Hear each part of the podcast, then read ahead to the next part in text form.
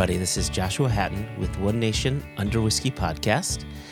I'm joined today, and I'm joined as always by Susannah Skiver Barton, my my co-host for for now going on eight years of this. Oh, am I doing that wrong? Wait, no. Jason's my Jason's my uh, co-host, my mate, my business partner. Jess is my co-co-host, Coco. my mate. Cocoa? Cocoa. It's Cocoa. a warm cocoa. Coco. It's like Coco Chanel. What's that? Cocoa. Cocoa butter? Cocoa. Coconuts. Coconuts. Going coconuts. I've got Jason Johnston yelling, Jess Lomas, and back again, the lovely Susannah Skiver Barton here to talk about a tradition. Tradition! A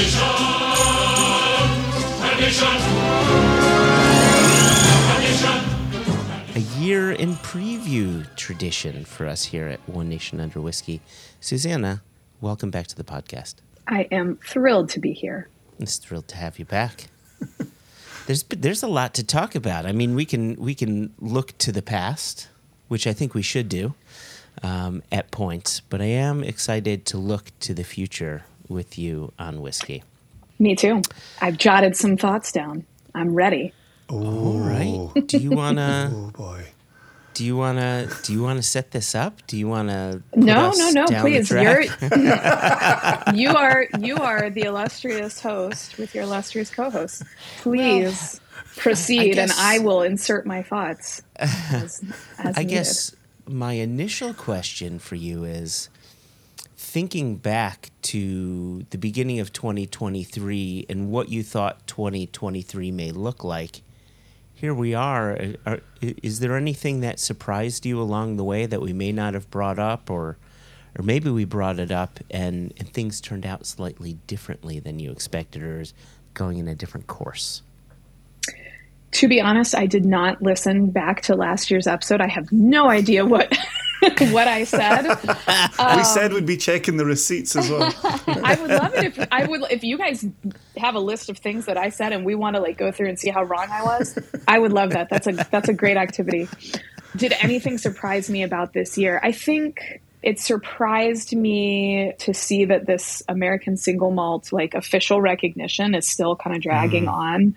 That's been mm. it's now uh, two years since I was told by um, who someone who was at the time the master distiller at a major American single malt distillery, like, we're on the cusp, we're on the cusp. Of course, it was a guess because, like, he had no secret intel from the Yeah. government. This is all just being held up, you know, on the official legal governmental end. But we're still kind of nowhere. Like, we're, we're kind of in the final stages of waiting for that official thing to come down and it, and it hasn't. And, like, I don't know, I've kind of given up.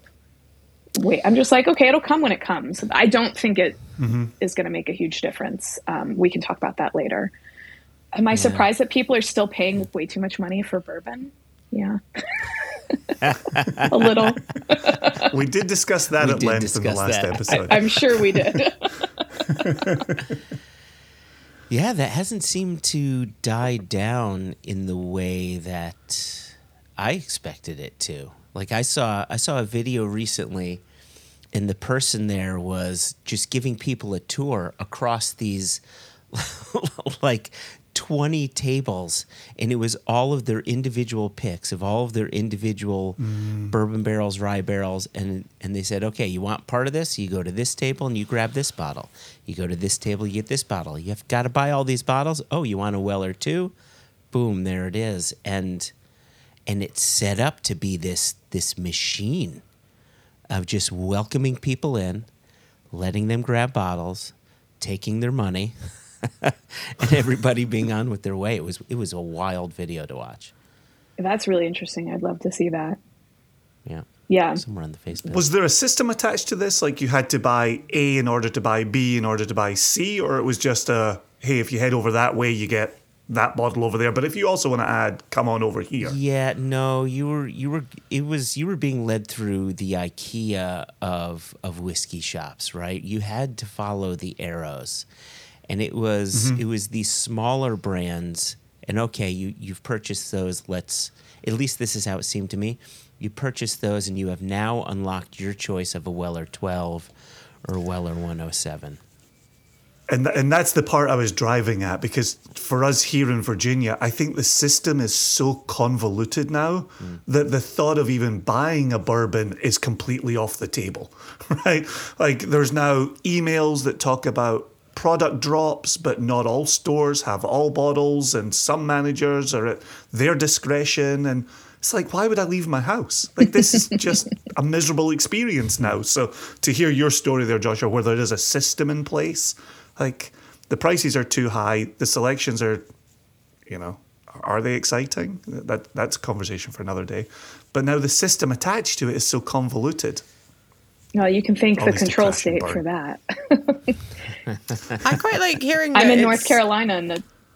I was going to say, I think it's really funny hearing Jason say it like that. We have the same problem here in the UK with um, maybe not like I guess we don't have store picks with bourbons in quite the same way you guys do overseas, far, far away. But we have the same thing when people decide they want to get hold of like Pappy or the, any of the BTAC releases, that the stores that traditionally uh, have them now have to come up with really creative ways of how you do it. My favorite things that Good Spirits here in Glasgow tend to do is they, if they have a really popular thing, they have a competition where people write haikus. If you want to buy one of these bottles, they encourage you to write a haiku.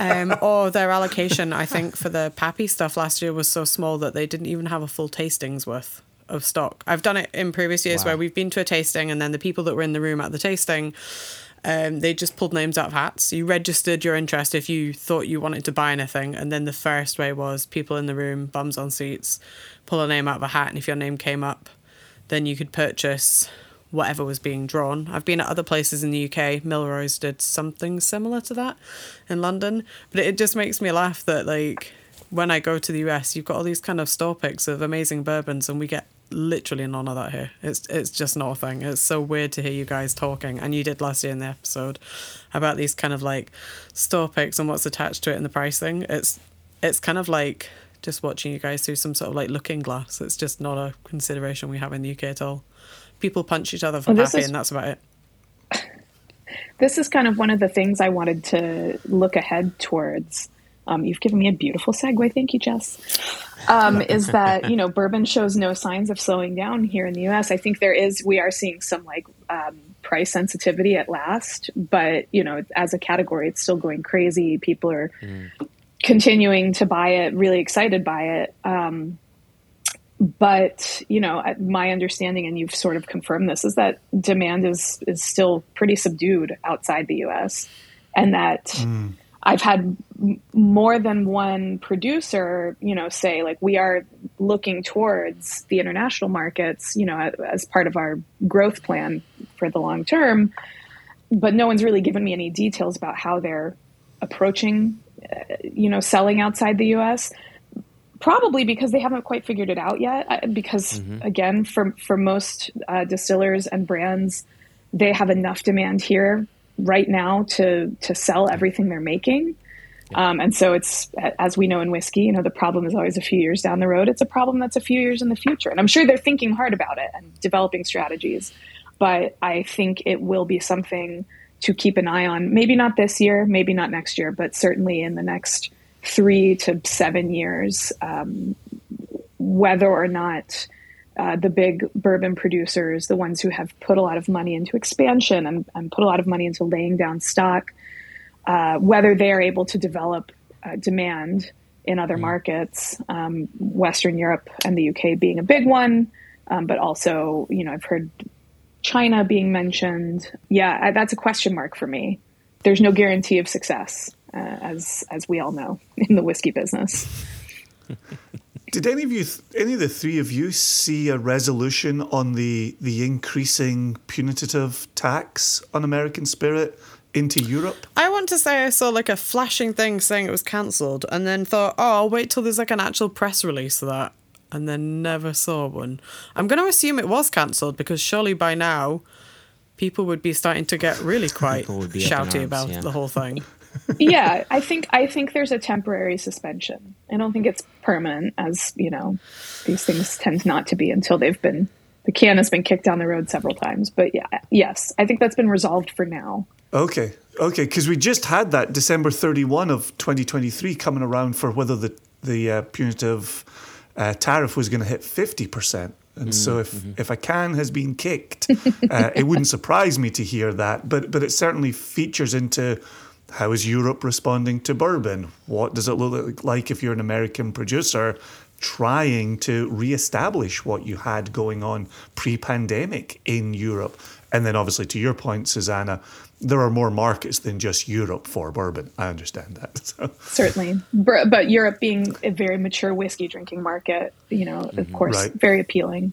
But I have um, friends who work for big brands here who were looking at how you strategize and how you place bourbon. I, th- I think one of the brands that one of my friends was looking at particularly is a brand that here in the UK is traditionally seen in supermarkets on discount.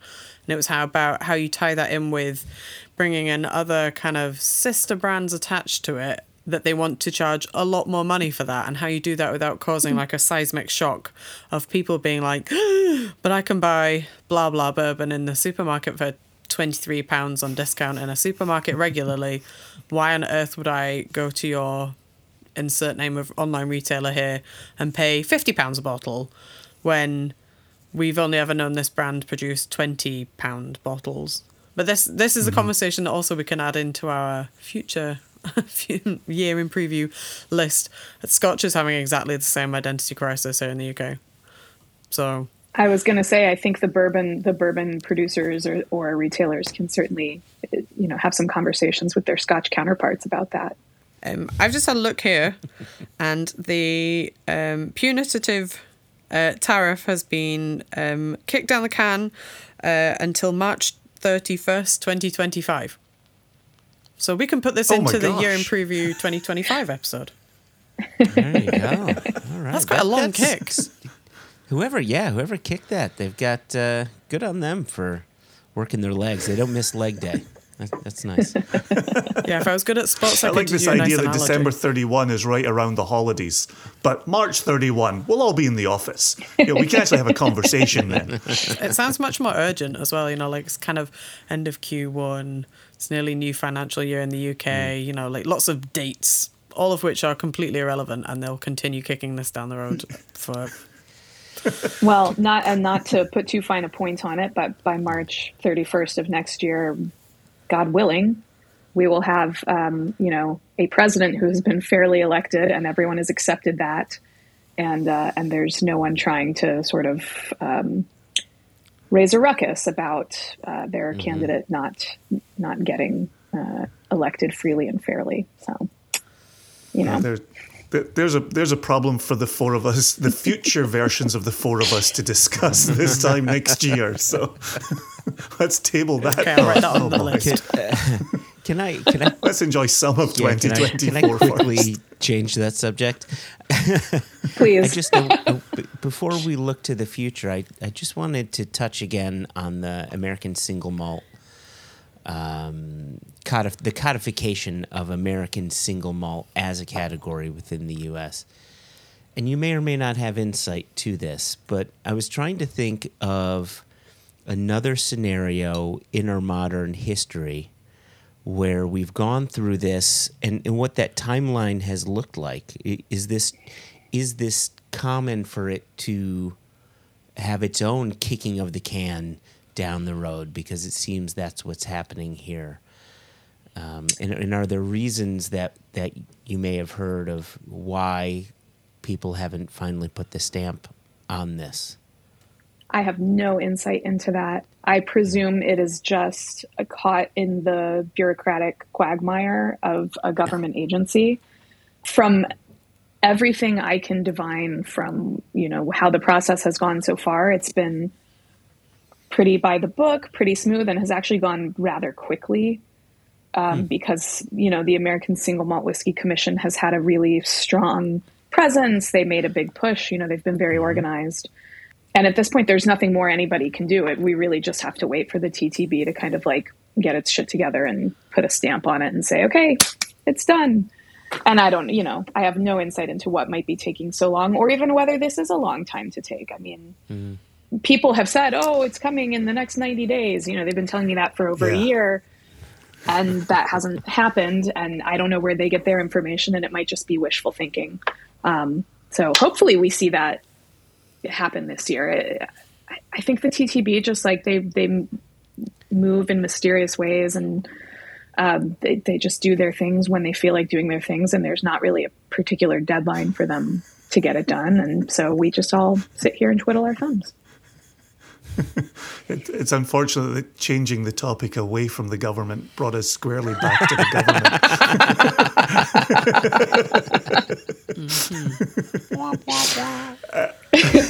um, if, if any listeners uh, want to follow up for the mailbag episode, which is the next episode, our new colleague, Steve Hawley, is president of the American Single Malt Whiskey Commission and uh, and so we can ask him where that original perhaps this will be ready in 90 days uh, comment came from. But we're going to have to be prodded uh, in an email. We we can't simply ask that question of him. He's going to be delighted when the uh, entire oh. of all the questions are just 50 listeners writing in being like so when is this happening though as if it's Steve who's holding this whole thing up. Like he's just like, oh, I'll get to it when I get to it. You know, New Year resolutions.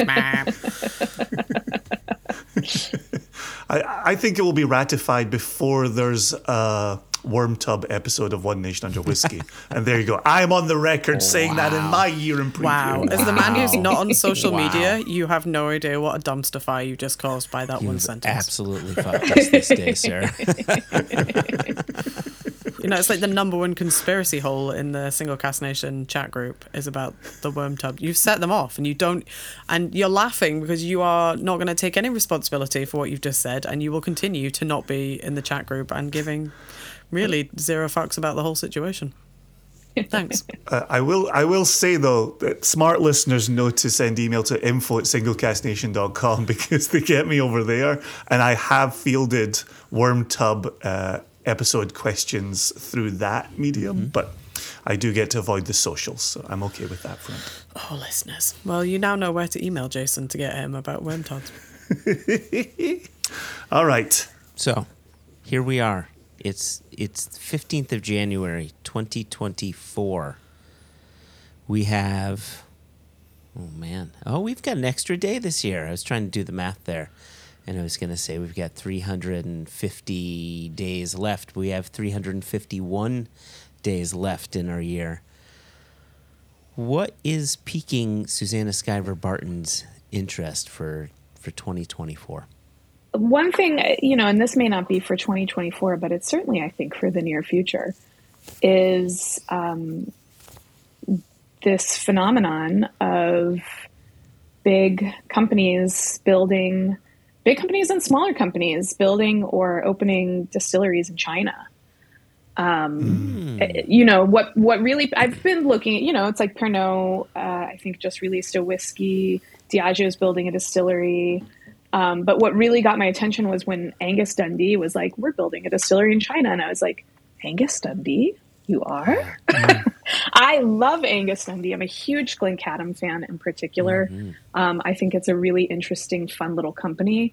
Mm-hmm. Um, and I have no insight into this, you know, th- this announcement that they're building a distillery in China. But I find it very interesting to consider what's on the minds of these companies.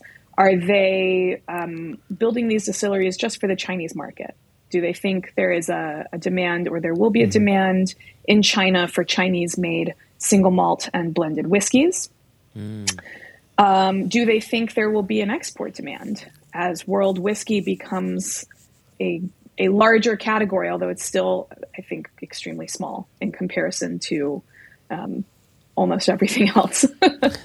um, you know, are they anticipating that there might be possible embargoes um, that China sets or tariffs um, I don't know if you guys pay any attention to the wine world, but a few years ago, China just all of a sudden, or seemingly all of a sudden to me, as a non wine observer, just very casual, um, they they came down with massive tariffs on Australian wine imports.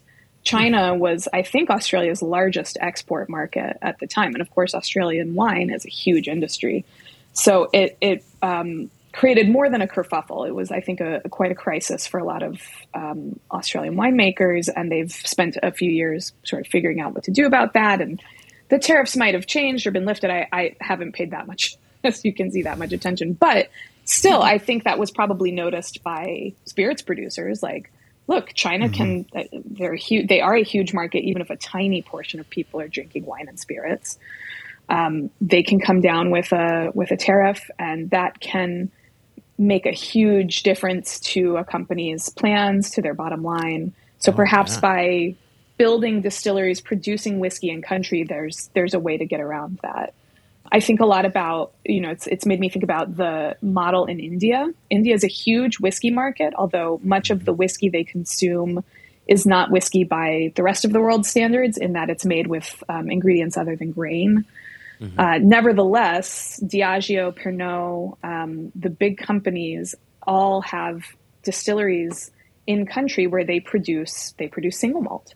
Um, they produce they they may produce grain whiskey as well. Maybe not. They may still be using the just the the sugarcane based stuff. But regardless, they'll also import uh, blended um, Scotch whiskey and blend it locally with the locally made single malt or other spirits.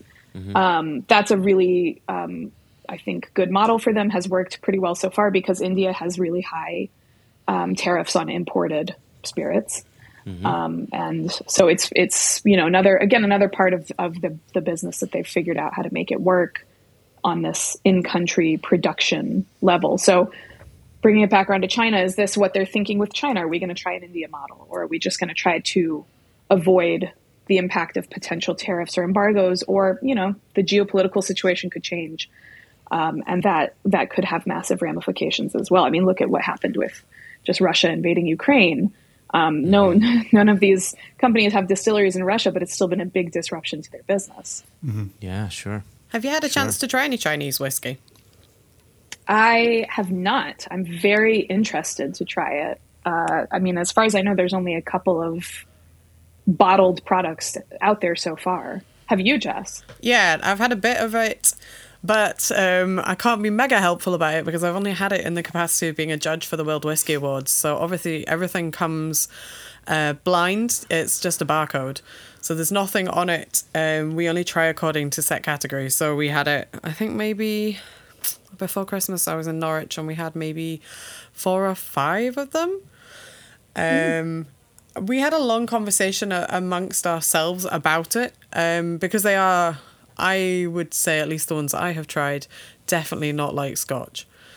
But then we had a conversation of like, well, maybe one, the producers aren't trying to make a Scotch whiskey. They're maybe focusing, mm. like you're saying, perhaps on a domestic product where the palate is very different to a Western palate. And a lot of the flavors that we were getting in the whiskies we were trying are not things I would expect to be picking up out of anything out of Scotland. But maybe that's going to be the hmm. norm for Chinese whiskey because why would they try and make it taste like Scotch whiskey if they don't have to? And maybe Sure. we were we were kind of speculating on the idea that what they're trying to produce is for a a market who maybe also wouldn't necessarily have tried Scotch whiskey. They're going to be more like shochu and baijiu drinkers. They're coming at it with a different palate and a different set of ways and traditions of drinking it. So when Chinese whiskey uh, becomes more of a product, maybe it's not going to look how we were talking about it. It could also be um, when I was talking to Christopher Coates, who heads up the awards, you know, like a lot of the stuff that gets entered into the World Whiskey Awards can also be, you know, like small producers who are in countries like China, who are maybe not necessarily traditional whiskey producers, who are looking for critical feedback of their product so that they could try and then steer what they're doing towards um, a particular profile or style. So it was really interesting. I was very surprised when my uh, categories came up on one of the days that there was a bunch of Chinese whiskey in it.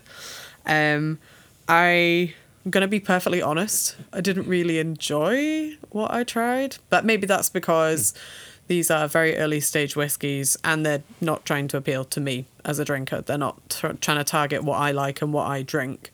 But definitely, definitely hmm. interesting. And it hadn't occurred to me to look at it like that. I had looked at it because the big names like Pernod and Di- Diageo are involved. They were looking to set up whiskey distilleries, as I know of a whiskey distillery here in Scotland. But maybe they're not. I mean, a, a distillery is really just a process plant. You can build that anywhere. So maybe it's about educating drinkers who are interested in what other countries are producing, that it's not necessarily going to be what you're used to. And I think in Scotland, we're really spoiled with that. As Scotch drinkers, we expect when people call it whiskey from another country, they expect it to taste like something we have here. When there's there's no real mm. reason for it to taste like we have here. If you're a distillery in Timbuktu, those people there like different flavors. So why would they want it to taste the same as it does in Scotland? So it's interesting, yeah. But my exposure pretty limited. I like your point there, Jess. One of the things that I think has carried the coverage of these new new distilleries is that stills are coming from Forsyths. Mm. Distillery managers from Scotland right. are heading up projects over there. And I think maybe for us in the West, the feel was, well, this seems like a very Scottish model that they're trying to establish over there. I, I really like your point about other palates and other markets.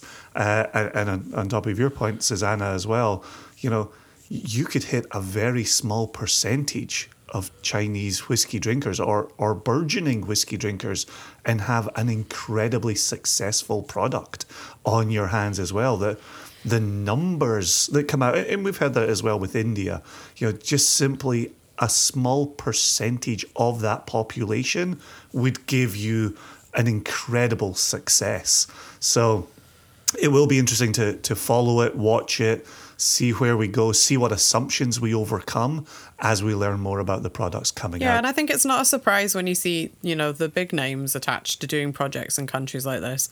But like you, Suzanne, I was mega surprised when I saw Angus Dundee were setting up. You know, like if you'd asked me to pick another um, largest country, uh, company to be setting up in China, I think I could have given you 20 guesses before I got to Angus Dundee. Because in my mind, they're quite a traditional, um, quite traditional and conservative in the way they conduct business, at least here in the UK. You know, like they produce cracking liquid, but they kind of do it pretty quietly. There's a whole bunch of other mm-hmm. people that I would maybe have put a stab at being people that would set out in China before them, but they obviously see the potential in the market for what they want to do. So I'm really interested. I think them more than anybody else to see why they've decided in a in a time where it feels like everybody's opening in Campbeltown. They were like, hey, let's just ship off to China and we'll uh, just set up in yeah. Campbeltown instead, uh, China instead of Campbeltown, I should say. Too many C's.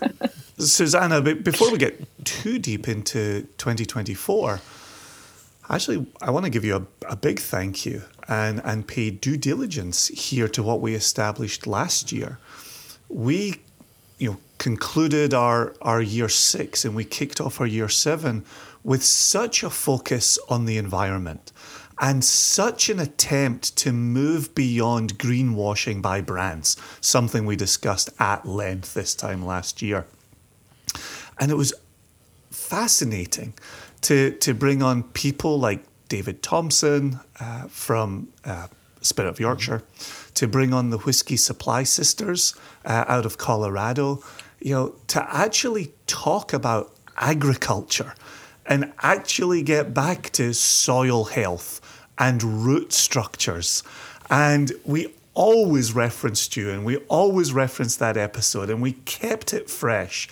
Um, but on top of the environmental aspect, we also talked about women and whiskey and and talking about that in a meaningful way and trying to to lift up women when, when presented with the opportunity, supporting women when presented with that opportunity. And so on one half I want to talk environment with you. On the other half, I want to circle back to an article that you wrote for Insider which is you are a woman in whiskey, a, a whiskey writer, a whiskey taster, and yet you had a pregnancy where you're obviously not imbibing mm-hmm. alcohol. and can you talk a bit about what that was like and the challenges of that and and what you learned coming out of that and what you'd like to do with that knowledge going forward? Yeah, um, it was it was a weird 2023 because I did not drink for most of it. Um, even I had my baby at the end of September, and even then, like as anyone with a new a newborn child can tell you, you drinking alcohol is the last thing on your mind when you're sleep deprived. so um, I've had a few nice whiskeys since then, but uh, but but my habits have have changed. Maybe not permanently, but certainly for now. Um, you know, as a woman who always knew I wanted to have a child, I spent years thinking about how I could make it work with my job, um, how I could start trying to conceive a child without telling people because I, I wanted to cut off alcohol, you know, from like the minute I could possibly be pregnant just Sure. just to be extra safe. So working from home and working mostly for myself meant that was actually, you know, I, I solved that problem because I could just, if I had a Zoom call where we were tasting a whiskey, I could just nose it and like, you know, pretend to take a sip and then put it down and no one would be, be any the wiser. Um, and when it came to, to tasting, doing tastings for reviews, um, yeah, I just spat everything, which I was in the habit of doing for the most part anyway. I would maybe swa- take one swallow um, for like Sure. the full finish, but as you guys know, I would I think about fifty percent of my um, impression of a whiskey comes in on the nose, and then forty percent on the palate, and then the finish is is at most ten percent. I mean, a bad finish can break a whiskey, and a great finish can bump it from like you know being really good to excellent. But um, but I didn't feel I was missing that for the most part um, because you know my if anything my ability to nose was even better than you know before I got pregnant. So, so there were ways to, to get around the, the the mechanics of the job and be able to do it and not feel that I was doing a subpar version of it. Um, but the bigger issue for me was always: Are people going to take me seriously as a person who's not drinking, but who is writing about whiskey and tasting whiskey and at times scoring and reviewing whiskey? And that that's a, a an anxiety that I had and still kind of have. Um, you know, because uh, people are judgy, even if they're not consciously judgy. You see a woman with a big pregnant belly and she's got a bunch of bottles around her and some tasting glasses in front of her. And like what do you think? You know, that immediately some probably some some terrible thoughts even if you don't mean to think them. Yeah Sure. you know and uh, being a writer so much of my my job depends on access access to distillers access to brands. I mean i'm not ashamed to say i accept a lot of free samples. Otherwise you know i'd never be able to afford to buy these whiskeys to write about them and, and review them. Um, but i was worried that like that access would diminish because people would say well oh well hmm. she's she's had a baby. So she's not she's not working. Like or she's not doing what she used to hmm. do. She's not taking you know like we can sort of bump her down a little bit in terms hmm. of priority because you know she, I- I was worried about being written off, and I'm kind of still worried about that. It, it was interesting. I'm coming back from maternity leave. I took three months, which is pretty standard in America, maybe even on the better side. But I was still checking my email the whole time. I was still corresponding when I needed to with people, and it's so funny. Um, apparently, some people just saw I was on maternity leave and stopped corresponding with me. You know, they stopped. You know, and it's just a matter of like my email being included on a list to send out, like, "Hey, here's some Yeah. news." Um, and I'm like, someone mentioned they're like, we'll put you back on our active list. And I'm like, I should have been on your active list this whole time. Just because I'm not responding doesn't mean I'm not reading or that I won't read it when I come back. But I need to, I, I want to know what's going on with the brands you represent. You know, I want, I need to know like, oh, this person took a new job or, you know, this distillery has a new feature or whatever. Um, that the, the world didn't stop spinning for me um, Yeah, and and yeah, yeah. Um, you know, so I can't fully articulate kind of what this means for me or like what how where I am with my anxieties because uh, you know they're still very active. But I mean, the way I do my job has changed probably permanently. I do have a a human being that's dependent on me now. I'm not going to jet off mm-hmm. at the drop of a hat. Not that I not that I did that very often in the past, but you know, there were a couple times where someone was like, "You want to come do this thing and it's happening in 2 weeks." And I'm like, "Yes." Not going to do that anymore. I'm, I'm going to, you know, going to need a little more notice. But I don't know. I think probably it's going to make me better at my job in the long run too. I think when you open up a new life experience, whether that's having a child or moving to a new place or, you know, any of these kind of major things that happen to people in their lives or that they choose to do, um, that opens up new new elements of your your thinking, new ways of looking at the world. And so, um, if you're if you're conscious of that and you try to use that, um, then you know you can you can put it to good use in whatever your goals are. So that's kind of my hope. You alluded to it a second ago, but just to, to return to it, uh, we talked in the last uh, recording about you making the full time move to North Carolina. And you just mentioned a moment ago about working from home and kind of controlling what, what's coming in and out of your home. Do you think if you'd still been in New York, you'd have been able to pull off the this I don't want to say secret in a bad way, but when you were trying to keep it in house, could you have pulled off pregnancy in the same way or the, the attempts? I think it would have been harder. Getting pregnant in the same it would way? have been harder. A lot of what I did in New York was very public. I would go to events and, you know, Oh, hobnob with people. And if I had just stopped drinking all of a sudden, definitely would have been noticeable. And a lot of people, a lot of people are very polite and do not ask, which is good. You should never ask somebody why they are not drinking alcohol. It's none of your business. Yep. Mm. Um, It could have nothing, you know, could be a medical reason or any other reason. Don't worry about it. Focus on yourself. But but still, I'm sure some people would have asked me, and I don't know what you know. What last year it was about this time where I was, you know, like you know, uh, early stages of pregnancy, and um, I was like, I'm doing dry January. You know, like I visited a distillery and they're like, we're going to do a, a gin and cheese tasting for you. And I'm like, that's great. I'm going to need a spit cup. I'm doing dry January, you know, and then like after that, I was just like, oh, I'm not drinking today. You know, like you can make things up. oh, I'm on antibiotics. But, um, and I did, I mean, I look, any women out there listening Yeah. who need to conceal their pregnancy in a, an alcohol setting, you just feel free to get in touch. I have lots of ideas. I have lots of tried and true tips. You know, if you just keep a glass in your hand, nobody is going to ask you why you're not drinking. The, the liquid in that glass never has to go down. You're just like, oh, I'm just holding a glass and like socializing with people. Great. You're you're drinking even if you never once take a sip. Take it to the bathroom, pour a little out. Boom. Um, yeah, I don't know if it would have been possible in the same way you know, I, I, I, would have had to change my habits and behaviors um, if I wanted to sort of keep it under wraps until I was ready to share it with with people publicly. So, What a thing yeah, great question. Right? Men never have to think about No, this. I think about all my all the other um, whiskey writers that I know who I would sort of say, you know, like have a similar uh, job to mine in the sense of, you know, f- mm-hmm. Mm-hmm. work for themselves, maybe do this and that, you know, freelancing and like, you know, almost every single one of them is male.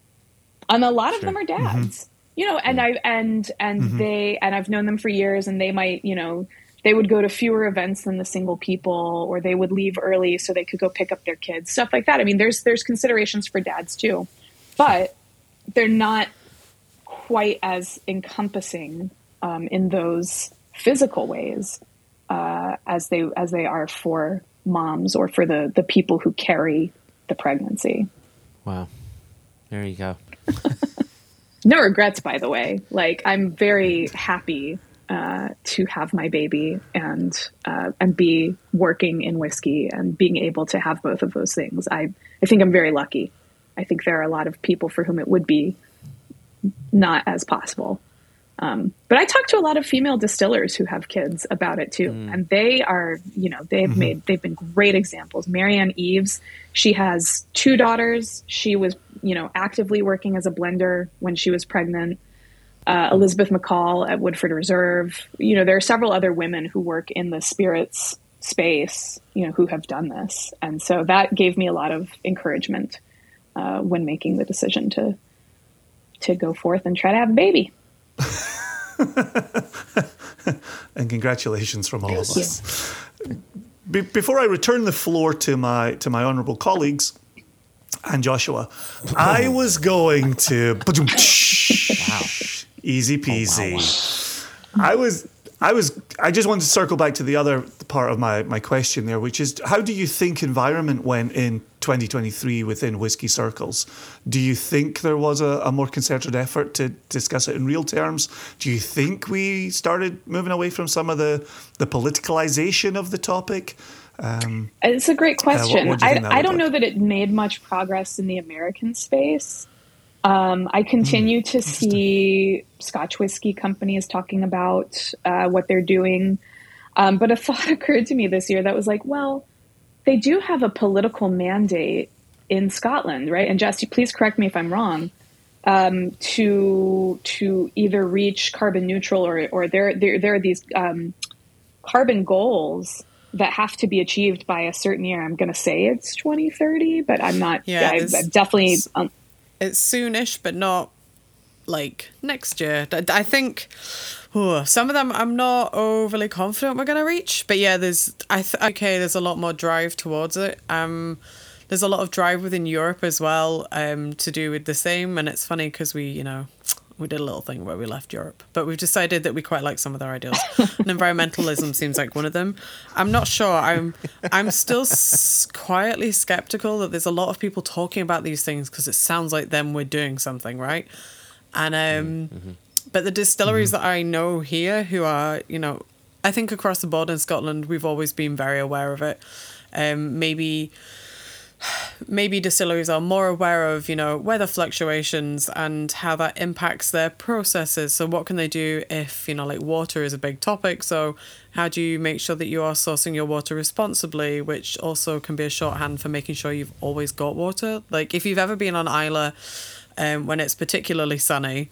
Um, you'll hear a lot of distillery managers talking about like, you know, the, the water's getting low up in the hills, and you know maybe we'll have to shut down production a little bit. I remember one of the um, that I was over for an Islay at Lagavulin um, when Georgie was still the manager there, they were talking about how low the water in the burn was, and she said like it's getting critical. We're going to have to cut production because we literally don't have enough water if it doesn't rain. And I had laughed because I was like, well, that's an mm-hmm. odd complaint to have on Islay. You know, like wishing for rain is not a thing we mm-hmm. often do on the west coast of Scotland. Um, but she was saying, yeah, it can be. And I know a lot of the Speyside distilleries have the same too in the summer when the water is low. That's when a lot of them traditionally will shut for maintenance. Um, and it allows the distillery to do other things.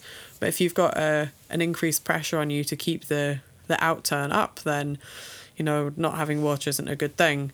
And I think also with a lot of distilleries that are in more remote locations, they're thinking about the impact on the environment. So, like, I think Ardnamurchan are phenomenal champions for how they are very considerate in the environment and what it, how it tempers what they do. And so, I, I feel like distilleries are taking mm-hmm. it very seriously. I think maybe consumers are a little bit kind of more. Mm, uh, skeptical as if it is a, a form of greenwashing. But I think if you know, for these businesses, it's a very real thing, especially if there are hard deadlines where they're going to be expected to be complying with these um, uh, regulations that are coming in. Sorry, the listeners can't hear that Jason is like waiting to put a very good point, but in doing so, his thumbs come up and he's got like a load of thumbs up on the screen. It's great. Do you not oh, see did it? I? Oh, I didn't yeah, see that. I'm sorry. That's. Oh, sorry. Okay, I will sit quietly with my hands in my pockets. so your point, Jason, is I was just to to to both points being made here. That's why, just personally, in, in, in our interviews, I didn't really want to go down a packaging path. I wanted to get back mm. to snow packed on Speyside mountains, right? And the water that's running out on Islay and the seed that's going into the soil, right? I, I wanted very tangible, real aspects of this because I, I agree with you that I think the consumer is in a bit of an eye roll stage. And, and I, I feel like we had the same conversation this time last year. Although it's interesting, I, I just saw Diageo talking about replacement packs, like well, almost the, the wine in a bag, uh, wine in a box, kind of the, the bag that's in that. And, and I feel like when Diageo are talking about something remarkably unsexy, right? Mm-hmm. You just go to a store, you buy your replacement bag, you stick that in the bottle that's in your house like that's when I feel like we're starting to move beyond greenwashing and we're actually on real solutions that are hard to market. It's more of a if you want to get on board with a better planet, you'll go and buy the unsexy bag. And then they'll start putting remarkable designs on the bag and they'll take on a life of their own. But but I, I wonder if could that be an in for the American side of this, Susannah, or are you a little more worried about where the in might lie? Uh, that could be. I think that yes, the challenge is getting people to buy a replacement bag to go in a bottle. I mean, part of what an issue in America that the UK doesn't have is um, our just very different alcohol regulation, and and the fact that we have got fifty one different sets of laws here for each state and DC, and um, and having like refill refillable packaging would be impossible here as the laws are currently written. Like it's literally um, it's literally banned. I, I had this conversation with someone at Nc'nean, and I'm ashamed that to say I've forgotten her name, but she's um, in charge of you know some of their environmental. Uh, Annabelle? it wasn't Ann. No, it was not Annabelle. It was one of one of her staff. But um, and this was a couple of years ago. So Okay, I'll you know. stop throwing names. It's fine, but I, but I said, you know, we we were talking a lot about the environmental aspect because, of course, Nc'nean, they're right up there, very near Ardnamurchan, um, very concerned with with uh, being carbon neutral. I think they might even be like uh, they're beyond net zero. What do we call it when you're you're returning Like carbon negative. Um, so carbon Sure, negative? that's one of Thank you. you know, and packaging is a big concern for them because bottles are heavy. Shipping bottles takes a lot of energy. And they hadn't quite figured out, you know, they had some ideas that they thought they might trial with, you know, small set of consumers, but they hadn't quite figured it out either. And, and I think mm-hmm. that is going to be a really tough nut to crack. But good on Diageo for working on cracking it. I, I imagine other companies are, are doing so, probably not with the same urgency and yeah again i think in the us it's just a much less as jess pointed out it's just a much less um, visible issue. People i don't want to say care less but i think they might care less. Um, i think i certainly think a lot of american whiskey drinkers are not buying or thinking about buying whiskey based on environmental considerations. But this kind of ties in a little bit with something i did want to bring up that is relevant to everyone on this call, which which is this trend that has been building for a few years, and I think is is maybe moving and getting some more momentum of um, Scotch single malt distilleries, particularly bringing back old ways of doing things, um, such as floor maltings, such as longer fermentations, such as even direct fire stills in the case of Glen Garioch, and whether or not you know the, the, they're do they're bringing back these old ways for flavor creation, which is paramount in great Scotch whiskey. But I wonder, and I don't know the answer to this question. I wonder if some of those ways are also uh, more environmentally friendly. I tend to think maybe not because scale, you know, tends to, you know, as you as you go up, the the impact per unit is goes down. But but I could be I could be wrong. At least in the case of you know perhaps with if floor maltings, if the grain is just coming from the field next door, like it is at Kilchoman, you know that that does seem th- like it would be Yeah, fairly low don't have to impact minus the the amount of energy. You're literally the the the peat or other you know um, material that you're burning to to dry that grain. But um, I don't know if you guys you know have have thoughts on this, whether environmentally minded or just about this trend in general about this refocus on creating flavor in the old ways. So I, I have a kind of point that's before you. I, the there's two points. Stay with me on this journey. Uh, so talking of doing old and new, mixing them together, I'm I have a real love for Harris Distillery and everything they're doing. Um, my grandparents lived on Harris, and so I've been watching very carefully what this distillery have been doing for a long time. And when they started out doing the gin in anticipation of the whiskey coming out, um, one of the releases they and they always talk about they're very heavily invested in community and the effects of um, hard living on the islands, especially remote islands like Harris and Lewis, what that does to a community. One of the things that they have started doing, and they dropped them this Christmas and last Christmas, they've worked with a ceramicist who has created these really cute little like half bottles. They're all hand thrown. And that's to do with this old fashioned idea of you took a drink to somebody's party to share with you. And I quite like that they're selling this for the gin with, they're doing aluminium recyclable packaging. The idea being that instead of, I'm sure everybody listening has seen a Harris gin bottle. If not, head to your Google machines. They're very beautiful, but they're quite heavy. And obviously, there's an environmental impact there of the glass. And so, one of the things that I think Harris have been quite canny in recognizing is that you're probably going to get through a bottle of gin faster than you probably would a bottle of whiskey. I'm just putting it out there. Um, and so, they sell this like aluminium, same material as your can of whatever, Dr. Pepper, Sprite, Coke.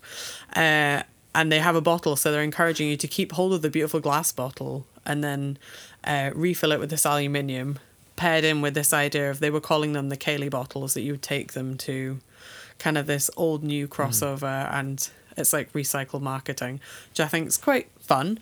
Um, I'm not sure really I've heard Harris talking mm-hmm. as heavily about environmental environmental impacts as to what they're doing as say Nc'nean. And I do know Nc'nean looked at packaging. They talk a lot about um, the recycled glass in their bottles. And again, their bottles are really beautiful. What could you do with them instead of just throwing them away, I guess, at the end. But I, I, I do think your idea of like these old, um, like very, can we call it like kind of farmhouse distilling, distilling styles? This idea of like very rustic, very basicy, you know, like floor maltings, floor malting your own barley from that field there out of the window to uh, running your stills direct fire. I, I wonder if like old is the new new. I'm not sure how you can tie that in because I, I would been. have thought uh, that the kind of progression towards more modern distilling would allow for more efficiencies where maybe more efficient equals less energy used. And if you are slow running stills longer fermentation you're not using more energy. But i know that lots of these distilleries are also looking to offset that with some sort of like green energy on site whether that's maybe you've got a turbine um, or some sort of um, you know, like roof paneling, like solar panels, or using water for your source of energy, like hydroelectricity. Maybe that comes into it too. It definitely is something you hear a lot of distillers talking about this. I don't know. I, yeah, I think maybe we're selling this I, concept a little bit too hard of like the old styles equals better. And I think that's a very dangerous path to get down. like, oh, we're doing it like they used to do in the 1800s when we were distilling in the hills and you know we were hiding from the excise men. Yeah, we were also making a lot of really shonky alcohol that made people go blind. I'm not sure we need to go like back back. But are but are we really? You know, I, I think I think there's a handful of small distilleries that that have production that is sub one million liters per year that are really such a small part and parcel of the overall industry to have them shout about it is a really good thing from a visibility standpoint and and you hope that it sends messages to the consumers you hope that it sends messages to other distilleries but i i think for this to really matter it's got to be the the the Glenfiddichs and the Glenlivets, and and then on top of that, your Invergordons of the world, your Starlaws of the world, that are these massive facilities producing millions and millions and millions of liters to really make this the sort of impact that these smaller companies, smaller, louder companies, are are touting. You know, they're they're doing their own part, and that's awesome. But it really has to bleed over into the producer that's making whiskey for the masses and, and not for the folks like us. Well, and that brings us back to these, uh, you know, these goals, these carbon, these environmental goals, right? That are that that have deadlines for UK distilleries. And Jess said she's perhaps dubious that they'll all be met, but but they're certainly mm. supposed to be met. And the companies that are touting, oh, we've put in our solar array, or oh, we're doing this, or you know, whatever. I mean, are they doing it because um, it's the right thing to do? Or are they doing it because they'll be fined if they don't? Does it matter? Maybe it doesn't. Maybe it mm, doesn't. Yeah. And yeah, and maybe this farmhouse style distilling is is a, a red herring in, in all of this. But I do think it's important for consumers in terms of discussing, um, you know, what makes the whiskey that we enjoy. What what are the what makes that right and is it mm. and it shouldn't the scale shouldn't matter but if we're talking about fermentation that is a crucial part of you know making up the the flavor of the whiskey we enjoy. Um, floor maltings may or may not be. I'm not totally, you know, I'm not sold that like floor malted barley tastes better than barley that's been malted in an industrial setting. Um, it's it's less consistent, so it's creating more interesting flavor, perhaps interesting. Um, I don't know, I, you know, it, and there's not and direct fire still same thing. They're not. It's not a consistent heat source, and so you're making spirit that um, that takes more uh, I don't know work on the part of the distiller and then later the blender to to turn it into the the bottled product that everyone's going to know and love.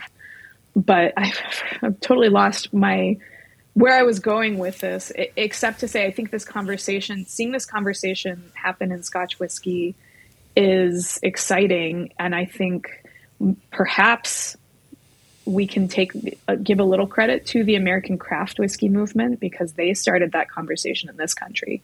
Yeah. That is that has now for sure spread to the bigger bourbon um, producers and American whiskey drinkers now um, are asking questions about grain source, about uh, you know, t- of course, time and barrel. Everyone's been asking that forever, but mm-hmm. but they're asking questions about these sources of flavor um, that uh, ten years ago, I don't think w- was crossing anyone's mind.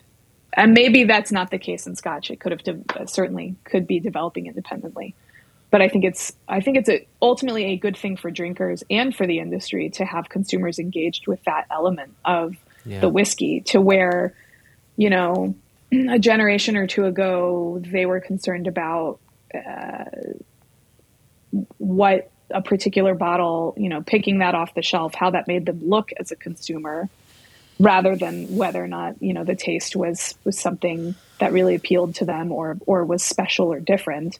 And mm-hmm. now with this proliferation of, of brands across all categories, you know, consumers are like, oh no, I should actually be thinking, I should be drinking what I like and finding out why I like it. You know, we're very curious, questioning um, mm-hmm. the source of, of of that flavor and that whiskey, and and maybe eventually that does extend to the environmental aspect of it.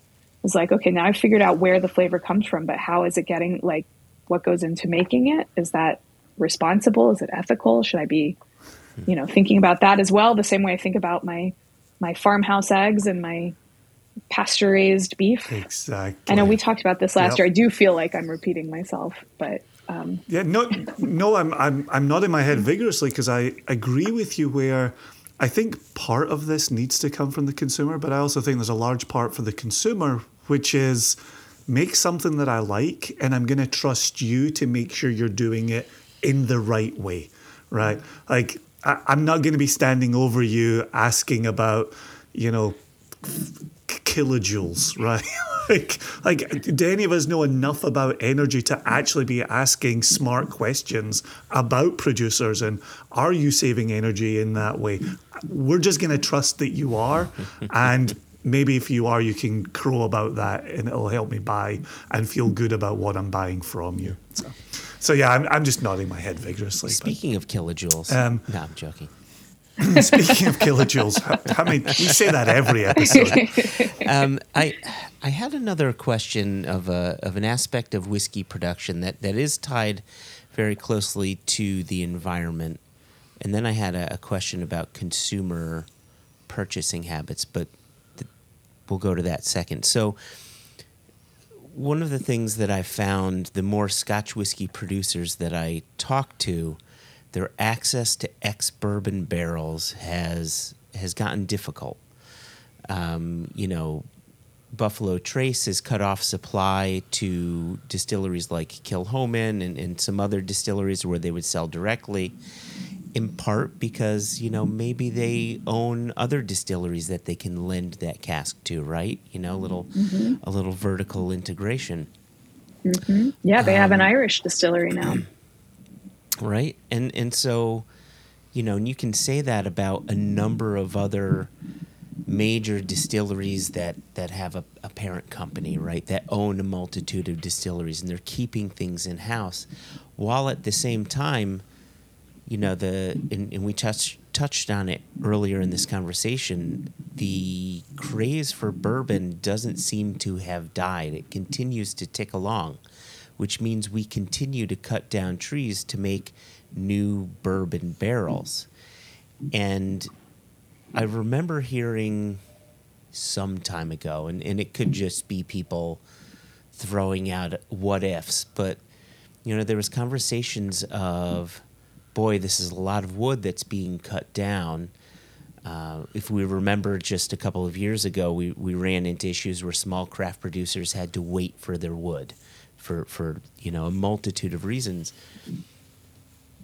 At what point do we try to think about the environment a bit more and maybe cut down less wood and adjust our laws as to what can and cannot be called bourbon or or how do we adjust legal definitions so that we're maybe being more conscious of the wood that we've already harvested and can reuse it properly in the way that malt whiskey producers can use it much more no that that will never happen for bourbon i'll tell you i will tell you what will happen first what will happen first is um, Hell will The- The world will burn. the, no, the the the lumber industry, which currently encompasses, you know, oak for bourbon barrels, oak for furniture, oak for home building, whatever, construction. I I think the industry will you'll you'll see maybe see some specialized um, companies pop up that are just going to be doing oak for bourbon barrels.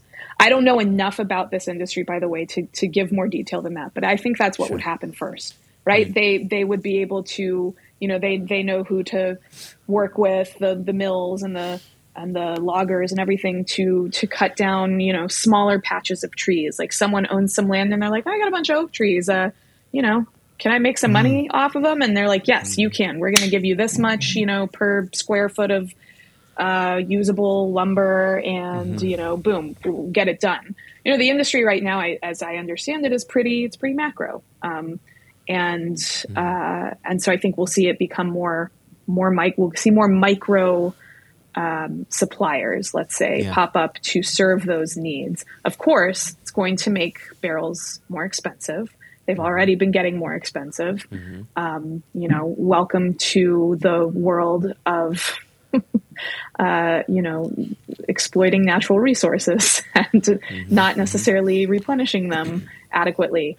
Of course, I, you know, credit to many of the big bourbon companies. They they are actively engaged with forestry initiatives, with um, studying white oak, with replanting. They understand that that's important to their future health, but trees take decades to grow. So it's not as if it's going to create a solution in our lifetimes. Um, what I think you will also see is sourcing white oak from other parts of the world. Um, American white oak is very good for making barrels. Um, it's used not just in this country, but uh, in wine winemaking and, and other spirits all over the world. But I don't think it's necessarily the only, it's not the be all end all. You know, there are trees everywhere. So are we going to see logging in Eastern Europe or um, in parts of Asia? I'm sure we will. I'm sure uh, that will happen, and that might change the way the bourbon tastes um, depending on you know the conditions those trees are grown in and whether they're processed where they are logged and and seasoning and everything else. But you will see that happen. You'll see the oak coming from somewhere else before you will ever see the law change in this country that bourbon must be aged in a new charred oak barrel. Interesting. Oh, I- Oh, I like it. That is written down in the notes. Return to I this I always point. felt like Awesome. it was I li- I probably like more of a political decision rather than an environmental one that drove the bourbon laws. I have to say, this side of the pond, every so often you'll be at a distillery and they'll, you know, when we get to. Uh, listeners have heard me before talking about my distillery bingo card that I play when I'm touring distilleries. We get to the bit where we talk about casks, and I'm like, okay, there's like three possible points we can tick off here. One is always how very, very expensive sherry casks is. And inevitably, I would say maybe half of the time, the dis- whoever's doing the tour will, of course, make a throwaway comment being, you know, bourbon barrels are so cheap because the Americans only use them once, and that's great for us because we get them for super cheap. And then they will kind of like pull the rug from under you and they'll say, but they are talking about reusing those barrels, so might not always be this way. And I think, I just don't think the logging industry in the US is going to allow that to happen anytime soon. I, I think it's a rumor that goes around every so often. You know, there's one of these, oh, that's it, the bourbon industry are going to start reusing their casks. But I th- I think these are one Oh, of these like, was- little kind yeah. of tremors that come without the real kind of context, which is there's this absolute mega giant running the background. There's a talk about it, sure. But like you say, that would mean that the timber industry, in theory, would lose a load of business, which, given how big it is in the US, I just don't see that happening. I don't see it being like, yeah, so this week, lads, we've decided we're going to reuse all the casks starting next month. And um, sorry, Scotland, it's been a great ride, but thanks for coming along. Like, it, I think what will happen is supply chains get cut, like we're seeing with Kilchoman losing their uh, Buffalo Trace contract and having to switch to using another distillery. And we are, and I've heard the Kilchoman guys saying we're not really going to know what effect that has on Kilchoman for like a good three, four, five, ten years when they've built it into and they've run out of the the Buffalo Trace in their mix. I, I think that's a much bigger possibility is that these distilleries are not going to get access to these casks instead of it being like environmental. and I don't know if we talked about this last year or not, but um, cask rinsing has already started impacting Scotch whiskey maturation. Did we t- did we talk about this? Where okay, Yeah, it doesn't ring a bur- bell. bourbon distillers. Um, this is a thing that's happened before, but it apparently is happening with a with at greater scale now. They are um, emptying their casks, and instead of shipping them right off to whoever uh, you know has purchased them, they are um, putting in another gallon or two of water, either leaving them in a hot warehouse for a few weeks, or maybe deliberately heating them up, and then taking out that water, which has now pulled out a, a lot more. You know, the as the wood Yeah. has expanded under heat, released the bourbon that was trapped in it, and they're using that to proof down, you know, whiskeys, and that changes the character of the cask that is then filled with new spirit in Scotland, and it changes the way mm-hmm. that spirit matures. And that I think is al- certainly already having an impact. I, I did write an article about it. I, I don't want to talk about my own writing, but like I did write an No, article please. about it in 2020. It might have been early 2023 or late 2022, but it was I, John Glaser was a was a primary source on it because he was the one who clued me into this because he created a compass mm-hmm. box expression called Orchard House based on the fact that he had all this spirit that had matured in these rinsed bourbon casks and it tasted very different from what he had initially expected. So he was like, okay, I've got all the spirit. What do I do with it? Okay, new blend. And it's a delicious blend. You know, that's that's one uh, sort of additional layer on this as well, um, is that the quality of the casks that Scotch whiskey distilleries are receiving now could be, and in some cases certainly is, very different from what they were getting even a few years ago. Yeah, I I seem to recall having a conversation with uh, with our friend David Stirk years back when he had uh, the Creative Whiskey Company, and there were some casks he was pointing out that had the distillery had their liquid in Jim Beam casks, and he said, "I'm going to be sitting on these casks for a while." Because these Jim Beam casks are doing nothing since they've been doing the devil's cut process to the barrels it, it's the spirit isn't in, interacting with the wood in the way that it was. So I'm just going to be sitting on this, and I think that's a, a similar, if if not the same process, a similar. It's the same, process yeah. that- yeah. Okay. Yeah. There you go. That's really interesting. Do you think that's because there's an increase now? Certainly, distilleries talk a lot more about casks coming in whole, or sometimes we hear people talking about shipping them wet. um, whereas traditionally, I guess the casks were broken down into just big bundles of staves and then reassembled this side of the pond once they got here. Mm, Do you mm. think that's also because I've often wondered about that when I've been to like Speyside Cooperage and you watch them? It's really impressive. You watch them build them up from like you know these bits of cask and they re-put them back together. I mean, there's absolutely zero guarantee there that the cask that comes out of Speyside Cooperage is made from the staves that were once a cask in the US. It could be the constituent parts of well, essentially every stave from a different cask. Franken casks. Yeah, and I, I think that's kind of interesting. So, and there's definitely a conversation happening here, this in Scotland, about you know if you're sourcing casks whole, that that's a premium thing, that's a luxury because you're shipping huge volumes of mm. air instead of filling a container with staves and then having a, a really cool bunch of highly skilled coopers knock up the casks this side of the pond. So, you know, if you're a distillery who's bringing in whole casks from, uh, you know, these producers in the US that you can even name, you know, because, oh, this is a Jim Beam cask, this is a, a Willet cask, this is a whatever, that's traditionally seen as like a, like a step up in your bourbon sourcing. I must admit, like, I haven't, I've not really thought about the idea of like, you're calling it the devil's cut. That's kind of the reverse of what we talk about in uh, Jerez, as casks are not really traditional sherry casks anymore. They are kind of that in reverse. We're putting liquid in for them to flavor the casks, and then we're bringing them in. Yeah. It seems pretty mad that in Yep.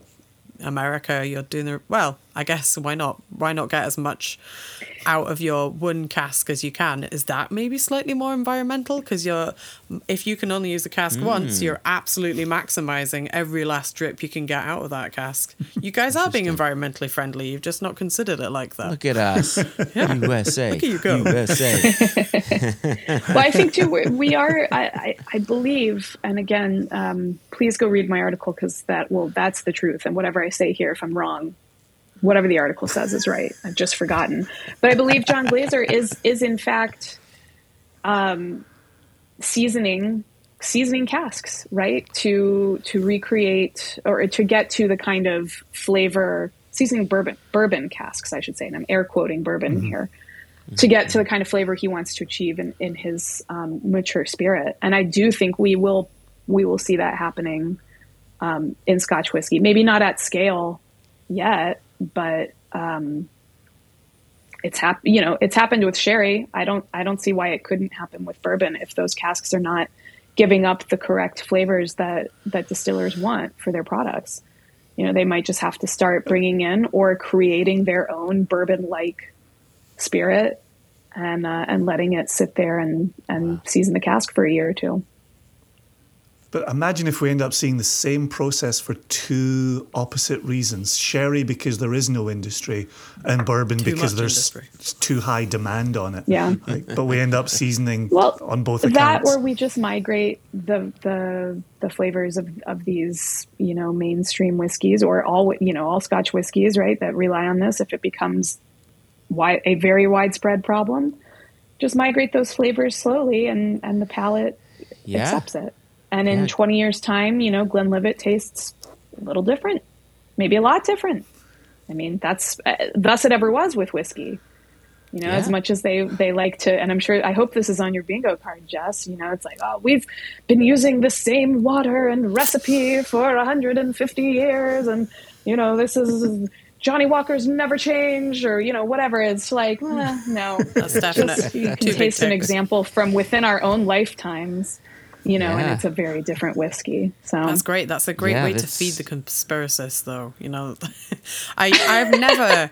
have you ever met somebody who's poured you uh, whiskey that's in like an old example and a new example, and been like the newer one, absolute belter, brilliant. Old one, load of shite. I'm so glad we don't have this anymore because there are so so few examples I could give you where you pour an older So one and few. everyone's like, oh, oh, oh no. Oh, you know, like literally, I've done tastings where we did like a kind of old versus new, and I'm telling you, new did not come out good. We did like old Johnnie Walkers from the mm. 1940s. Johnnie Walker Red from the 40s and 50s is absolutely delicious.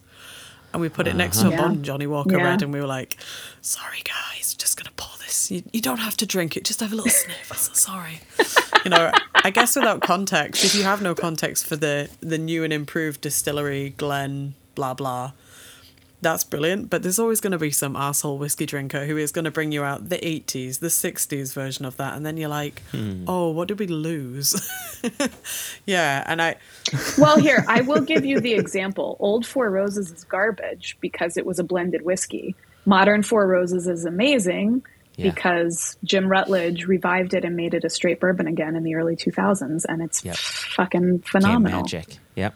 Yep. okay, good. We need more of these Without examples because uh, there's not many of them in the I, th- world. I think another another fair one is is just the transition from sherry being exported into the UK in cask to the Spanish government saying no, sherry needs to be bottled in Spain uh, sometime in the 70s, right? And and so now the access to ubiquitous sherry casks went down sometime in the 70s and then in the 80s people stopped drinking sherry so there was just fewer casks. And so you you got to see sherry casks slowly being transitioned out more bourbon casks slowly being transitioned in. So back to your point Susannah of this you know let's stretch it out a little bit. Whiskey is a product that takes time to mature so you can you can make those transitions in a in a slower, more um, uh, purposeful manner. Yeah. Yeah, 2011, 2012, I put old Bunnahabhain 12 up against new Bunnahabhain 12, the old Ledaig up against the new Ledaig, new stuff far outstripped. Oh, there you go. Um, That's true. In those particular examples, which is why I'm not saying spirit writ large, since I have uh, early 21st century Ledaig sitting uh, three feet away from me. So, and I know Bunnahabhain is a fan of, of somebody else in this um, conversation. there's so- um, I would also say there's a noticeable improvement on Bowmore. I can tell you the years, you know, like everything post 96, there's a radical difference in that decade of Bowmore going into the 90s and Bowmore coming out of the 90s. And I think that Bowmore is doing some really cool stuff. So, yeah, I'm, I I think it's, it's also about catering for people's tastes, isn't it? And it's very easy once you've got a long way down the rabbit mm. hole to long for the glory days of the old sherry. But if we're trying to get, you know, access for people coming into drinking whiskey, then I, I think it's radically unfair to be beating people who are coming in with a stick that's like, this all used to be so much better. Like, well, great. You know, like Yeah, I'm absolutely. One hundred I'm permanently devastated that I was not born in an era where 1960s Ardbegs were available on a shelf for three and six. And, you know, because realistically, even if I had been in that era, I wouldn't have the appreciation for it. And it would be expensive compared to going out and buying a bottle of Grants or something else. You know, it was always a luxury product. It's just that when you look at it with 2024, got that right 2024 eyes it changes Nice pause. it changes your um aspect but yeah as somebody coming into whiskey it, it's i'm i'm always really i try really hard to make sure that it's not a if you'd been here 10 years ago wait i could have shown you some stuff because that's not going to encourage people to drink whiskey and really at the end of the day that's the purpose of why the four of us are sat here is because we want to share drams and share mm-hmm. experiences so yeah and i'm as always with whiskey, it's kind of half in, half out. You can argue both ways. I think, you know, the old stuff was pretty cool. And I like to go back to your earlier point the idea of maybe we are looking now that we understand, oh, well, if we have a longer fermentation, this is the effect it has on the spirit coming off the still well. We seem to quite like that flavour. Let's build that in. Now that we have a bit of a deeper understanding rather than it being, we did a longer fermentation because it was over the weekend and nobody worked on a Sunday. So it didn't get sorted till a Monday that maybe we can use our slightly more educated uh, palates to build in flavors. I think that's something that's much more likely to come in whiskey that because we understand how to create these flavors rather than them kind of being an accident. You know that they having a mm-hmm. much deeper understanding in how to get a waxy texture in a whiskey or a I don't know funkier, fruitier new make. That maybe that's what we'll see more of in our coming lots of distilleries as they're penciling what to do this year. I wanted to change topics slightly, and I realize you know you've got a limited amount of time, Susannah. So so maybe it'll be this question, and maybe another one. We'll see. We'll see how it goes. We you have your clock, and we want to make sure you get out of get out of the house when you need to. I was thinking about consumer purchasing habits, and you know going through the pandemic that we went through, consumer purchasing habits uh, changed dramatically. People were buying all of the things because that's all they could do. But I'm not sure they drank all the things that they purchased because come 2023 globally, it seems the overall sale of of whiskeys, be it American whiskey or, or malt whiskeys, has has changed. People are buying one bottle rather than two bottles, or you know what what have you. They're going on vacation maybe rather than you know per, now that COVID's over and, and and things like that. And and I'm curious what what you may be seeing on that front.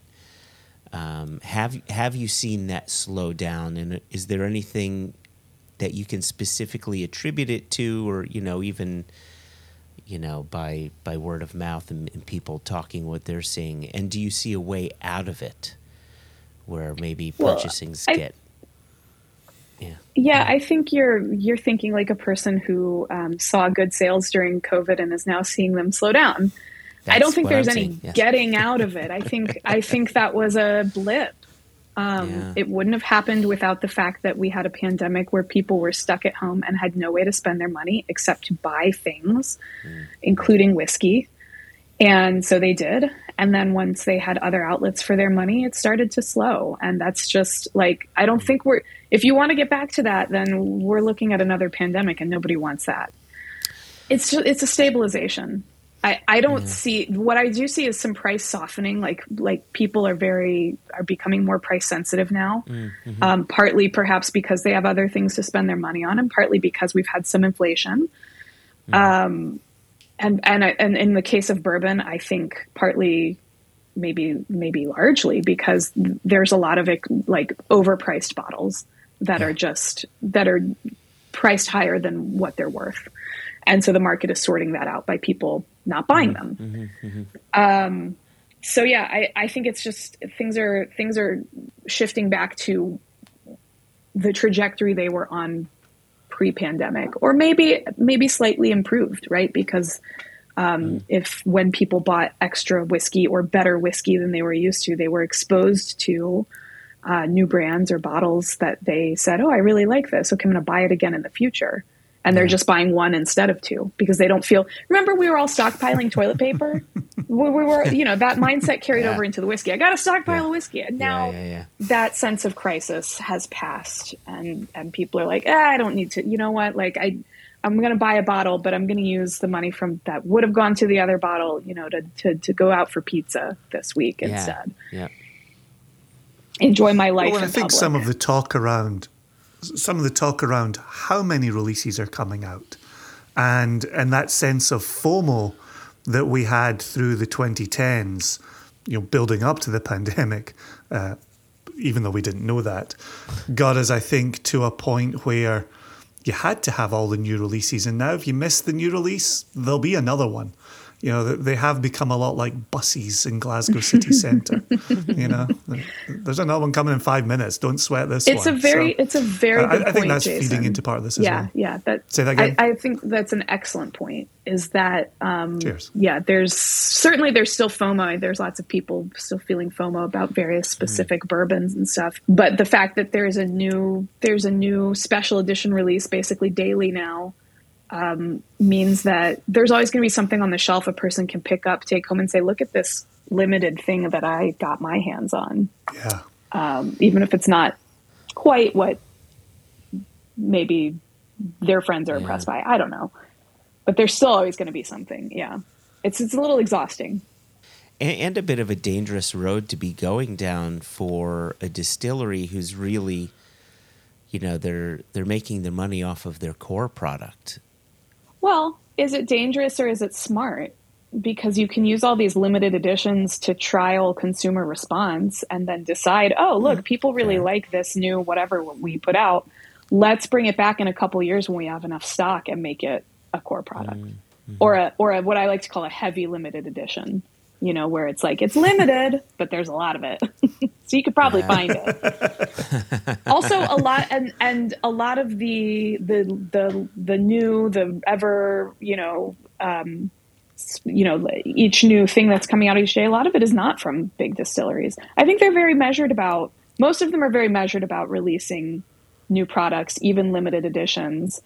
Um, you're just seeing a lot of new brands you know started up by someone who got a hold of a few hundred casks and said great i want to make money you know, here's how I'm, mm. I'm going to turn it around and I'm going to sell this four year old bourbon f- with no provenance, you know, for a hundred bucks with a snappy label and, you know, whatever, whatever other marketing things. And it's almost always just marketing things that they slap onto the bottle and the brand to make it appeal to people. Mm-hmm. I think that's quite mm-hmm. interesting. There was a bit of a hullabaloo here last week. Um, there's a new distillery that have just put out their first release, uh, and their first Okay. release is two hundred pounds a bottle. And I'm, yeah, I'm I'm gonna say that people are losing their shit, but not in a good way. Uh, I think it's it was quite interesting to watch the the kind of reaction to um, just I know like social media is a very dangerous place, but it's quite interesting to just just kind of feel for people who are not kind of in my little bubble of whiskey. You know, like people who are one step outside who are still definitely interested in whiskey and are chasing new releases and you know especially because of where I am and the proximity to me, people who want to support a local distillery. It's very cool to be in at the beginning. Um, it's just very interesting. I'd love to know their maths as to how they reached that number because we all know that it doesn't cost two hundred pounds a bottle to produce a three-year-old uh, whiskey. Um, it wasn't in a particularly fancy bottle, so I don't think it's like custom blown glass. that's going to be fifteen quid a go. Um, I just think it's interesting. It did all sell out, which I think speaks to it was Oh, it maybe did? There you speculators. Oh boy. But is that people who are hedging their bets, maybe speculating on it? I also had seen that they had done a, a marketing sheet where they had select casks with specific cask numbers available for sale, and they wanted a million pounds for cask number one. I'm sorry. Oh. Wow. And, you, and that's not an exaggeration. That's not. I, I'll send you the one million photograph. pounds, right? Uh, one million pounds. Pounds, not dollars. Wow. Um, Does all this sound like a jumping the shark situation? Hundred percent jumping here? this out, and I'm I'm curious that in late 2023, 2024, we have this like that kind of behavior. I would thought would be much more kind of like Hmm. You would pitch that at the height of the pandemic. I mean, obviously it's three year old liquid, so they had no choice, right? They couldn't have done that two years ago when the pandemic and everyone was sat at home just being like, yeah, buy this now. Just, I find it interesting that there was an outcry of like, that's outrageously expensive, which I personally think it is quite expensive. And yet there's enough of the silent majority who are like, well, yeah, okay, fine, well, we'll just bet. 200 quid seems reasonable. I, it seems crazy, and, and that ties in when we're talking about price sensitivity. I think there is, but it's at different price points in a bottle. There's always the people in Scotland that, for as long as I've been working in whiskey, which is quite a long time, people won't spend more than, you know, whatever their fixed price is. But that fixed price doesn't really shift. So I'm talking about when I was working in retail, that price was about 50 mm. quid. And that is 13 years ago. Uh, and what your 50 quid got you 13 years ago compared to what 50 quid gets you today is a very different product. Um, and it's it's an interesting metric that doesn't seem to shift. Now, 50 quid is what I pay for my bottle, but 50 quid filling your car 13 years ago would have done you a lot better than 50 quid today. but we've just accepted that, that, oh, well, fuel costs more. So when you go to the pump, that price is going to be higher than it was back ago. It's it's always struck me as weird that that number for whiskey doesn't shift as easily. And so maybe what you're saying, Susannah, like stateside, when people are getting a bit kind of, well, I'm, I'm probably only going to take that one bottle this week, and if it's there next week when I go back to the liquor store, then maybe if I still want it, I will pick it up instead of it being a, no, I must take two now because I'm here.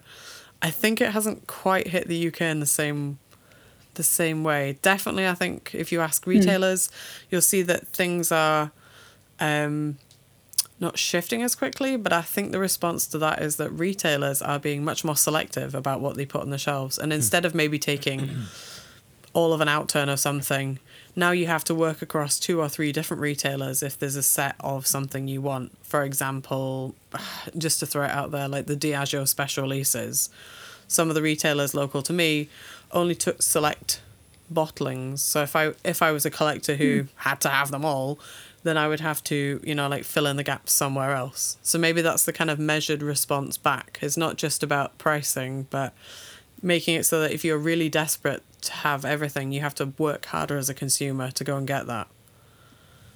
Mm-hmm. Hmm. Hmm. Uh, two very, very quick comments just uh, from what you're saying there, Jess. Number one for me is if you're a new distiller and you're putting out your brand new product and you sell it for 50, 60 pounds and you see it sell on secondary for 150, 200, you may very well say to yourself, maybe that money could have gone into our pocket and not into the, the secondary Yeah. pocket. And and yet, for us to see a distiller bring out two hundred pounds for a bottle is crazy. The fact that it all sold out doesn't undermine anything right. they thought, and that's hugely frustrating as well. Um, and then to the second point of cast number one selling for a million, what's one of the things all three of us have talked about is more producers want the money that's 10 years in the future they want it today. So if they sell you new make spirit, it's based on the price that cask would be in 10 years, not what new make spirit costs today. And the thought that that cask number one from that distillery will one day, 30, 40 years in the future, be worth 1 million is the reason you say, I'll sell it to you for a million today. You make tomorrow's money today, or you at least ask for tomorrow's money today. And we've seen that across many corners of this mm. industry. So those are my two points. I will say no more. There you go. You've wrapped it up. Susannah, is there one thing that that you're keeping your eye on? And I'm just, you know, I'm I'm slowly getting us out of here. Is there one thing that you're keeping your eye on for 2024 and beyond that we may not have brought up that that you think we should be should have our finger on the pulse? Yeah, um, celebrity whiskey. I know we're all probably mm. tired of hearing about it, thinking about it, but it is very much still a thing. I'm so interested to see if it's going to be as much of a thing as, for example, celebrity tequila, which I think mm. is for some reason, I certainly think gets more buzz when, you know, like um, is it Kylie Jenner has has eight one eight? I can Kendall. I don't know which one. Anyway, one of the K's. Jason knows. Um, he's really into them. Which one is it, Jason? so you know, and um, and the Rock with Teremana, and you've got many other examples. Um, with, and I'll just focus on bourbon in particular because there's a few celebrity scotches, but not that many. Um, there's lots of celebrity bourbons, but I have not yet seen the Casamigos of bourbon. I haven't seen the yeah, who's the yeah. George Clooney who's who's attaching himself to a bourbon, and I don't know if that's because um, there's just no one with that star power yet who has decided to get into the bourbon game, or if it's because the bourbon industry works differently than the tequila industry, mm-hmm. and as far as you know supply goes, um, it's just a different um, kind of game but that's what I will be keeping my eye on is kind of where are we going with all these celebrity brands? Which ones are going to pan out? You know, which ones are people actually buying and, and buying again versus like buying once for a lark and then never going yeah, back to? Yeah, um, yeah. So I don't have any answers. It's just a really interesting um, open question for me. Yeah, the, the Matthew McConaughey one has my attention because cause that seemed like that compromise between I am just a brand of bourbon and I am more of a, I'm even beyond a celebrity endorsement of bourbon. I'm actually in the room. I'm actually having the conversations with Wild Turkey about bourbon. That, that, that always struck me as slightly different. Fair enough. Yeah, I think that that I mean McConaughey's involvement with Wild Turkey has wrapped up. He certainly, I don't think, yeah. ever had yeah. an ownership stake. I don't think Campari would would go for that. So it was more of a we're, we're you know going to pay you to help us with this and lend your celebrity cachet. Whereas with like Casamigos being the example I always go back to for tequila, Clooney yeah. for sure had an ownership stake and he cashed out big time when Diageo bought it. Mm-hmm. Um, and there are some celebrity bourbon brands where the celebrities are owners and not just, hey, we're here shilling. So, mm-hmm. you know, the two um, Vampire Diaries guys, they've got uh, Brothers Bond is a, it's an MGP sourced brand. Um, it's bourbon and encompasses rye now as well. It's fine. It's MGP juice. You know, it, it mm-hmm. tastes it's well made. Um, I think it's doing pretty well. It's an interesting one. Those guys are not as famous as George Clooney, but you know they're very invested. They they um, they're out there actively selling and talking about and, and doing you know podcasts or whatever with with people so you know they're engaged in a way that you know whoever i'm not i can't think of anyone else i'm not going to name any names mm-hmm. but you know other celebrities who are just like sure i'll drink your bourbon while i'm you know on jimmy fallon or something yeah. so yeah. but i don't know yeah Do you think it's helpful? To have a celebrity endorsement? Uh, not specific to that brand, because I think it is helpful to that brand if if it's a celebrity that doesn't necessarily own it, but they, you know, Matthew McConaughey joins Wild Turkey for a little bit to to you know get the brand out there. But I'm talking bourbon, rye, whiskey in general. Is it good for that category to have that Holly, Hollywoodification um, of of your spirit? It depends on what you, you know how you're defining good, but mm. I, I, mean, is it going to help sell more of it? Yes, that's mm. that's good for the people who make and sell the whiskey. Is it going to um, is it going to create lifelong consumers, you know, and translate into sustained sales? Mm. That's that's a, a less clear. Uh, you know, I don't I don't know. Um, I don't think it's a bad thing for the industry, though. It's bringing more visibility to whiskey. Okay. It's making whiskey more um, ordinary and mainstream and every every day for people, and I think that is good for those of us who love whiskey and work in whiskey and want to see whiskey be appreciated and enjoyed. Well, Susannah Skiver Barton, it's been a pleasure bringing you back and talking with you again and picking at your brain and, and just hearing what you're thinking about and helping us, you know, shape some of our thoughts about, you know, some th- similar things that, that we're thinking about. So, um, we raise our glasses to you, though mine's empty. Boo. Oh. Jason's Not got water. That's true. and uh, and we hope you'll come back again come January uh, 2025. And and you know, just like you had said, you didn't listen back to the previous year's episode. I I didn't do my homework. I I listened to it last year, but I didn't listen to it in advance of this conversation because I don't like doing homework. Uh, but maybe next time around we can, at least I'll try to do my homework. I'll at least, when I listen to this year's episode, make a little outline of what we talked about so that I can at least jog my memory.